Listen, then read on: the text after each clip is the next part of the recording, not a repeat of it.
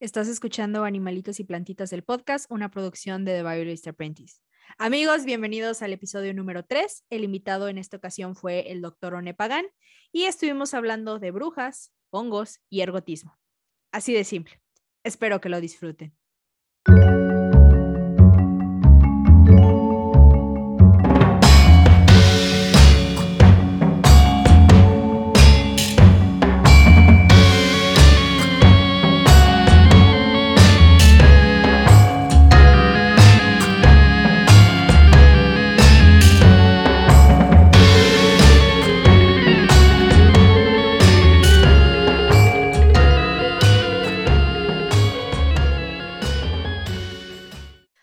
Sofía Villalpando y estás escuchando Animalitos y Plantitas, el podcast, en donde en cada episodio descubriremos la historia de algún animalito, una plantita, un honguito, un insectito o de cualquier organismo vivo.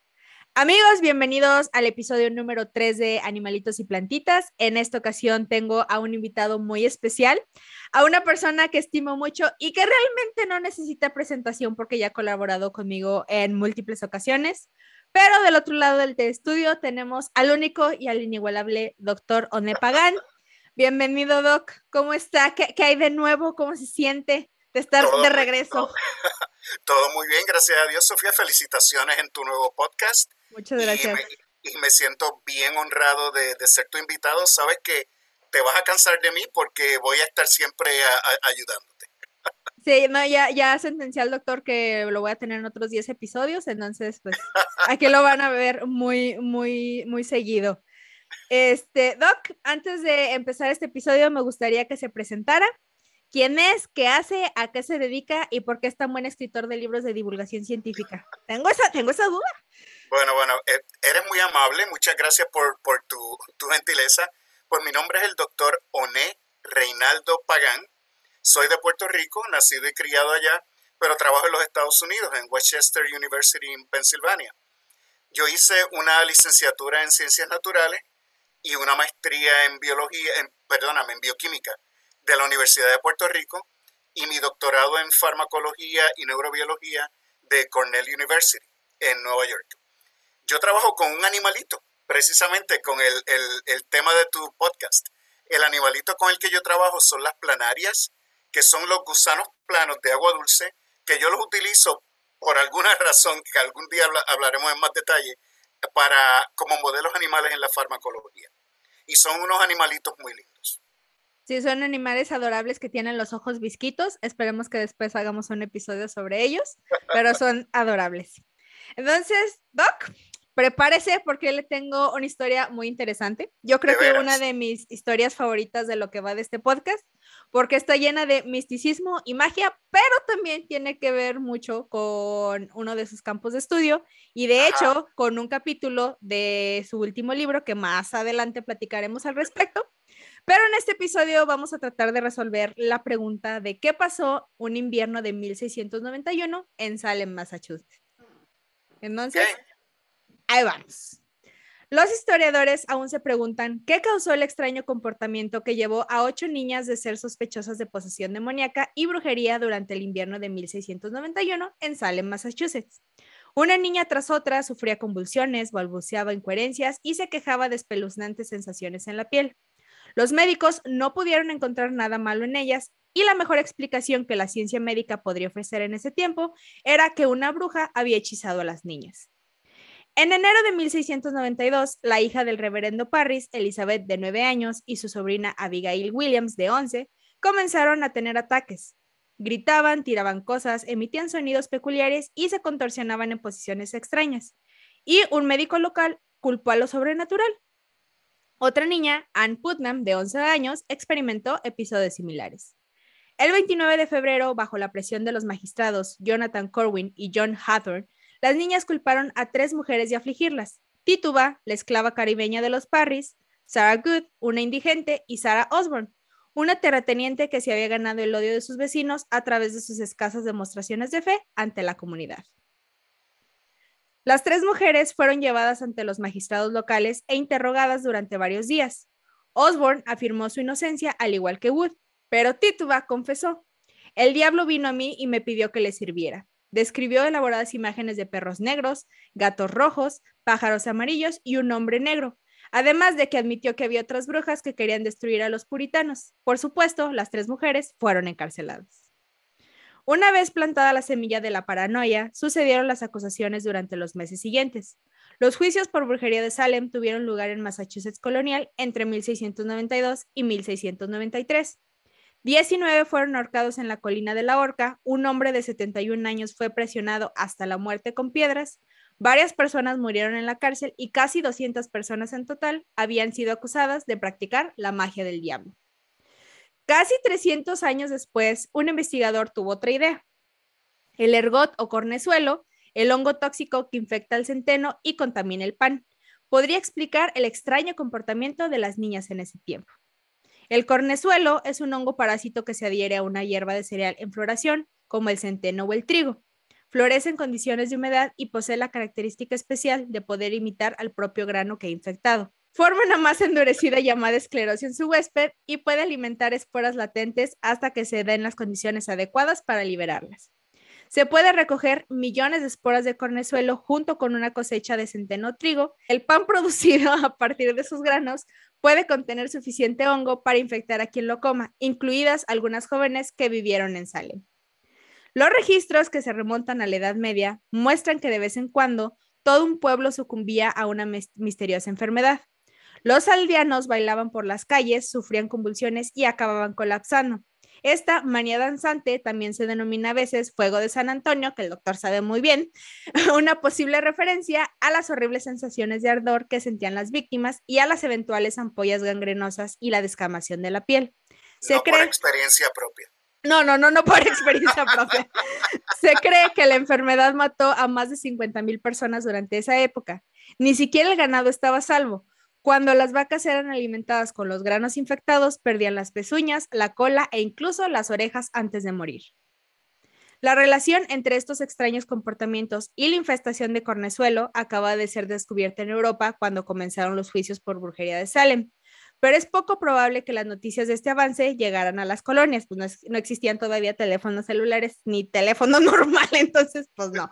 Finalmente, 19 personas fueron a la horca por el delito de lanzar hechizos a las niñas. Además, que nadie se detuvo a interrogar al panadero del pueblo, lo cual hubiera evitado mucho problema, ¿verdad? A juzgar por los registros meteorológicos, los informes sobre las cosechas, los síntomas de las niñas y el hecho de que la histeria se detuvo casi tan abruptamente como empezó, es totalmente posible que todo el evento fuera causado por un brote de cornezuelo provocado por un invierno inusualmente húmedo. Se han ideado numerosas hipótesis para explicar el extraño comportamiento que se produjo en Salem y uno de los más concretos fue publicado en Science en 1976 por la psicóloga Linda Caporel. Cuando Linda Caporel empezó a indagar en los juicios de las brujas de Salem como estudiante universitaria a principios de la década de 1970, no tenía ni idea de que un hongo común de los cereales pudiera ser responsable de los terribles sucesos de 1692. Pero entonces las piezas empezaron a encajar perfectamente. Caporel, que ahora es psicóloga del comportamiento en el Instituto Politécnico Rensselaer de Nueva York, no tardó en darse cuenta de la relación entre los extraños síntomas de los acusadores de Salem, principalmente ocho mujeres jóvenes y los efectos alucinógenos de drogas como el LSD. Que este es el tema del doctor y ahorita van a ver por qué.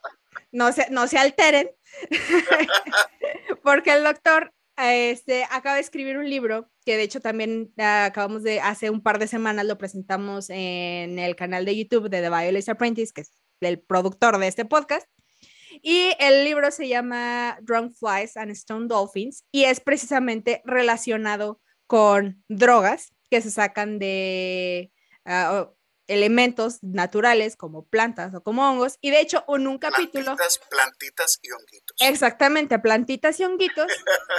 como es el LSD. Entonces, Doc, si nos, nos pudiera iluminar un poco más acerca de lo que usted platica en este capítulo, qué es el LSD, qué es lo que provoca. Ok, pues, pues, muchas gracias, Sofía. Yo creo que tú hiciste tremendo trabajo. Yo no tengo mucho que decir, pero No, si todavía la historia no termina, pero esto, esto nomás pregunta. Bueno, eh, todo lo que, lo que estábamos, lo que eh, comentaste ahora sobre lo que llaman el ergotismo, es, es que la, todas esas semillas de cebada, el, centeno, cuando están pues demasiado húmedas por el ambiente, el hongo eh, crece. Y eh, ese tipo de hongo produce una sustancia que se llama ergotamina. Por eso es que se llama el ergotismo. Entonces, esa sustancia es como un primo bien cercano a un compuesto artificial o semi-artificial que se llama el LSD, la dietilamida del ácido lisérgico, que eso lo, descubrió el doctor Albert Hoffman en, en los 1930 y descubrió las, las propiedades alucinógenas por completamente accidente. Le cayó un poquito del sólido en la mano, se rascó un poquito la boca y empezó con el viaje.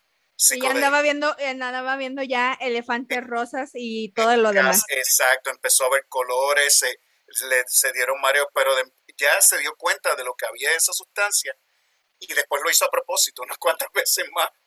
Él, él de hecho escribió un libro que se llama My Problem Child, mi, mi niño problema, porque e, ese alucinógeno es extremadamente potente y recientemente están tratando de aprovechar las propiedades alucinógenas de ese tipo de compuestos para, como terapéutica para depresión, ansiedad. Eso lo están haciendo ahora investigaciones en ese aspecto. Sí, y de hecho, ahora que, lo menciona, porque justamente iba para allá, el LSD, que es dietelamida de ácido lisérgico, como lo comentó el doctor Oné, es un derivado del cornezuelo, un hongo que afecta al grano del centeno. Precisamente el ergotismo, que es el, que es el envenenamiento por cornezuelo, había sido implicado en otros brotes de comportamiento extraño, como el que afectó a la pequeña ciudad francesa de Pont Saint-Esprit. Bueno, no sé francés, pero me imagino que es algo así como Pont Saint-Esprit o algo así, en 1951. Entonces, oui. Los, los brotes de ergotismo son raros hoy en día, pero se produjeron algunos en el siglo XX. Todavía no hay variedades de centeno que sean resistentes al cornezuelo, pero los cultivadores de centeno ahora enjuagan su cosecha en una solución salina para matar al hongo. Hay más de 50 especies de cornezuelo, cada una de las cuales favorece un tipo, un tipo particular de hierba o cultivo de cereales. Pero las preguntas que tenemos aquí es, ¿podría el cornezuelo haber sido el culpable? ¿Tenía los medios y la oportunidad de causar estragos en Salem? La investigación de Carporel con la ayuda de la ciencia, proporcionó algunas respuestas.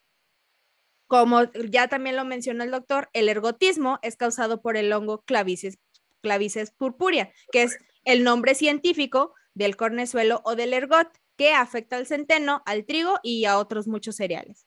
Sí, si me permites un, sí, claro. Eh, es, completamente eh, plausible. Eso, eso está bien dicho en español. Supongo, que sí. Me, yo no soy la persona más correcta de este mundo, pero digamos que sí. bueno, vamos a decir que es perfectamente lógico en, mi, idea, porque muchas de las sustancias psicoactivas que nosotros utilizamos se descubrieron por casualidad, eh, por observar a los animales, pero en los animalitos que actuaban, eh, se comían unas plantitas y tenían unos efectos. Y entonces, como por ejemplo, la historia probablemente apócrifa de cómo se descubrió el café. Un pastorcito de, cabras en Etiopía, un montón de años atrás, se dio cuenta que cuando llevaba las cabritas y ellas se comían uno, unas semillitas de, lo que conocemos de la planta del café, las cabras estaban bien nerviosas, empezaban a correr, pues, y ahora pues llegó Starbucks, I mean, eh, el café y, y todas esas para mí, eh, en mi mente no hay ninguna duda de que es bien posible que una explicación relacionada al ergotismo puede que tenga haber tenido que ver algo con lo que pasó con estas mujeres de Sana. De hecho, y porque tiene bastante sentido, y el punto es que este hongo es tan oportunista que casi, casi que en cualquier clima, que en cualquier temperatura, o sea, hay muchas, hay como poca límite de temperatura con el cual se mueren. Entonces, o tiene que estar muy arriba o tiene que estar muy abajo, pero básicamente este hongo ve cualquier oportunidad para empezar a crecer y para ah, empezar a, expandirse. básicamente, básicamente lo que pasa es que cuando se infecta por primera vez un cereal o cualquier otra cosa, no sé, un centeno o trigo, la cabeza florecida de un grano arroja un moco dulce de color amarillo, llamado en inglés honeydew, que me imagino que en la traducción en español es rocío de miel, que contiene esporas de hongos que pueden propagar la enfermedad. Con el tiempo, el hongo invade los granos en desarrollo y se apodera de ellos con una red de filamentos que convierten los ganos en esclerosios de color negro violáceo. Los esclerosios pueden confundirse con grandes granos de centeno descoloridos. O sea, básicamente se ven igual que el grano, ese es el problema. Entonces, en su interior se encuentran potentes sustancias químicas, alcaloides de cornezuelo de centeno, con el ácido lisérgico con el que ya vimos que se fabrica el LSD, y la ergotamina utilizada, como lo dijo el doctor, actualmente para tratar diferentes enfermedades y una de ellas puede ser las migrañas. Los alcaloides afectan al sistema nervioso central y provocan la contracción del músculo liso. Los toxicólogos saben ahora que la ingesta de alimentos contaminados con cornezuelo pueden provocar un trastorno convulsivo caracterizado por violentos espasmos musculares, vómitos, delirios, alucinaciones, sensaciones de arrastre en la piel y una serie de otros síntomas, todos los cuales, según señaló Linda Caporel, están presentes en los registros de los juicios por brujería de Salem. Entonces, si se preguntaban, Sofía, doctor Pagán, ¿qué es lo que causa el LSD?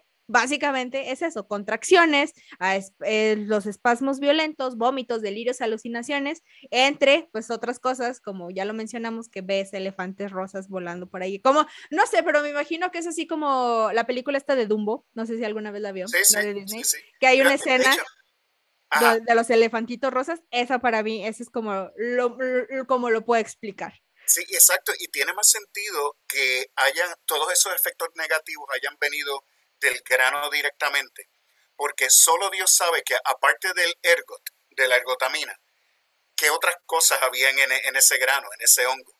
Porque cuando una persona se eh, ingiere LSD, pues ese compuesto, el LSD es puro y causa los efectos alucinógenos, pero los otros efectos malos de vómitos, contracciones, pues eso se, se eliminan un poco. Pero con las otras sustancias que puede que se eh, exista en ese hongo, pues los efectos van a ser peor. Pero te tengo que dar una noticia. Eh, se descubrió hace, bueno, hace varios años. Tú sabes que, eh, ¿te acuerdas de Jurassic Park? Sí. ¿Ok? Que en la premisa de Jurassic Park es que sacaron la sangre de unos mosquitos que estaban en ámbar. Ah, sí, sí, sí, sí. ¿Ok? Pues hace un tiempo se descubrieron en una muestra de ámbar una, ah, unos granos que se parecían, lo identificaron de la misma especie de los granos del ergot. Y estamos hablando de 100 millones de años atrás. Que en mi imaginación completamente infantil me da la, idea de que los dinosaurios se pueden haber estado eh, comiendo esa, esa hierba, esos granos, y potencialmente sufrirían alucinaciones como nosotros. Y pobrecitos, también existíamos, pero ven alucinaciones con nosotros. ¡Ay, qué son esas cosas! Exacto. Muy bien. El cornezuelo prospera en primaveras y veranos cálidos, húmedos y lluviosos, que era lo que le mencionaba. O sea, básicamente, o en primavera, verano cálido, húmedo, lluvioso, con lo que sea, y de todas maneras se va a dar el ergot. Ese, ese era el problema que sabían que tarde o temprano iban a causar algún problema. Entonces, cuando Carporel examinó los diarios de los residentes de Salem, descubrió que esas condiciones exactas habían estado presentes en 1691. Casi todos los acusadores vivían en la sección occidental del pueblo de Salem, una región de praderas pantanosas que habría sido el principal caldo de cultivo para el hongo. En aquella época, el centeno era el grano básico de Salem. La cosecha de centeno consumida en el invierno de 1691 a 1692 cuando se empezaron a reportar los primeros síntomas inusuales. Podría haber estado fácilmente contaminada por grandes cantidades de cornezuelo. El verano de 1692, sin embargo, fue seco, lo que podría explicar el abrupto fin de los embrujos. ¡Qué casualidad! Que cuando cambió el clima ya no había brujas. Entonces, sin embargo, todavía hay muchísimo debate sobre si esta teoría debe ser aceptada o no.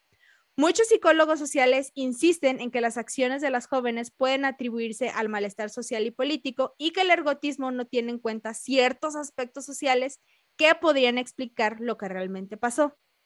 Entre estos aspectos se encuentran los posibles motivos ocultos del reverendo Parris, pero eso pues ya no lo podemos saber, y la inmensa cantidad de estrés a la que estaba sometida la población durante 1692 debido a un brote de viruela y a la rápida expansión de la población. O sea, básicamente no nomás tenían el problema del ergotismo, también tenían un buen de enfermedades como la viruela, que en ese tiempo pues era mortal, o sea, te enfermabas de viruela, de viruela y ya sabías que te ibas a morir.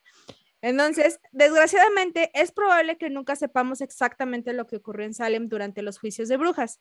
Sin embargo, todas las partes están de acuerdo en que probablemente no hubo nada sobrenatural. Según algunos, el verdadero mal podría haber estado en la mesa a la hora de la cena. Y esta es la historia de los juicios de las brujas de Salem, de acuerdo a lo que la ciencia nos dice. Entonces, ¿cómo lo ve, doctor? Como usted lo dijo, pues ahí está. Eh, para mí que, mira, es muy lógico. Y, me recuerda dos temas que son, que, son como más básicos de lo que, de lo que estamos hablando.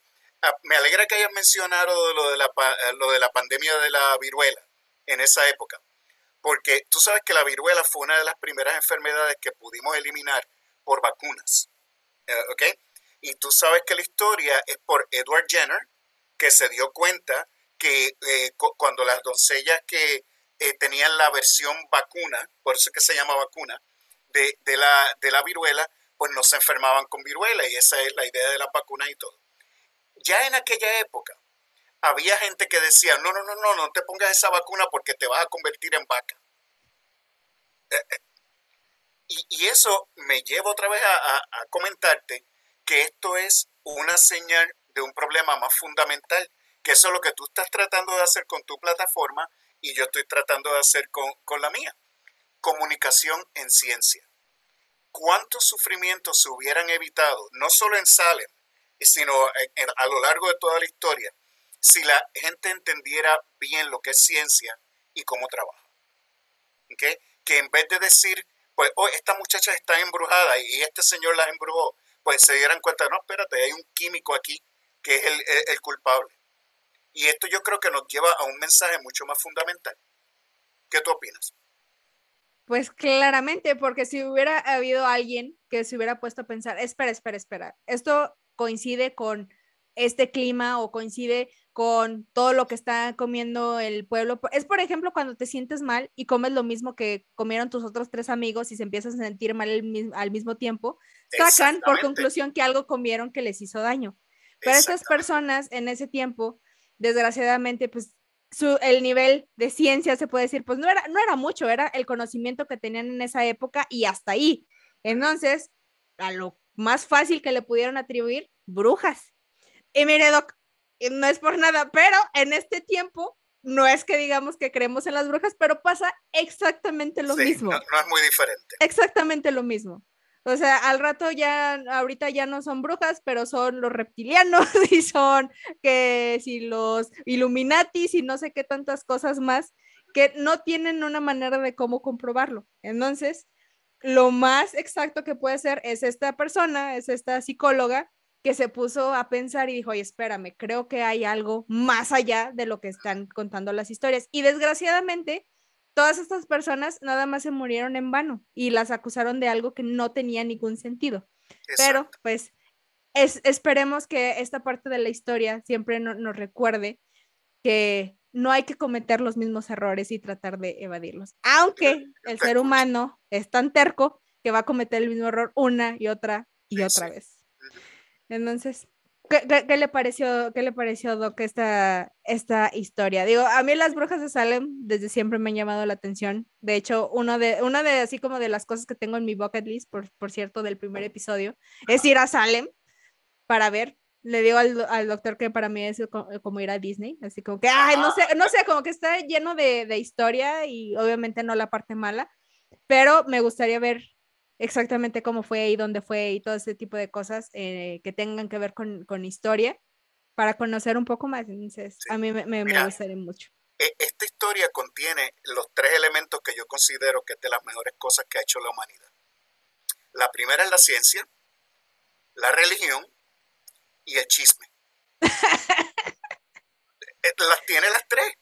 Las tiene las tres porque si la gente hubiera habido ciencia, pues se hubiera evitado. Pero todo esto, como tú bien dijiste, estuvo fundamentalmente ah, influenciado por la gente que decía, no, no, el diablo está metido en esto, el demonio está... Pero entonces también puede estar segura que hubo gente que decía, mira, eh, María está teniendo, eh, eh, está diciendo cosas raras. María no Mary. Se está, está diciendo cosas malas, ya la poseyó el demonio. Entonces, pues, y el chisme se sigue regando. Entonces, es como la, la, bola de nieve en las caricaturas, que, que crece y crece y crece y se forma una avalancha. Y es por eso que a los seres humanos nos encanta el chisme. Que por cierto, hablando, hablando de las, las, brujas de Salem, ya esto es ya como dato extra, hay una serie que recientemente no la he terminado de ver, voy en la segunda temporada, que es precisamente Salem o Salem, como lo quieran pronunciar. Y es una serie que trata de este tema, obviamente series, todo fantasía, pero está muy interesante, ¿no? por si quieren ir a, checarla, no sé en qué plataforma esté, pero la serie se llama Salem, ahí la googleen y ahí la, la pueden encontrar. Pues ya, básicamente ese es el episodio del día de hoy sobre el ergot, el ergotismo, el cornezuelo y las brujas de Salem. Muchas gracias, doctor One, por acompañarme en este episodio y compartirnos su sabiduría en drogas. Recuerden que esos episodios los pueden escuchar en Spotify y en Apple Podcast. Y además, no se olviden de checar los show notes donde van a encontrar imágenes, notas, artículos y referencias de cada episodio.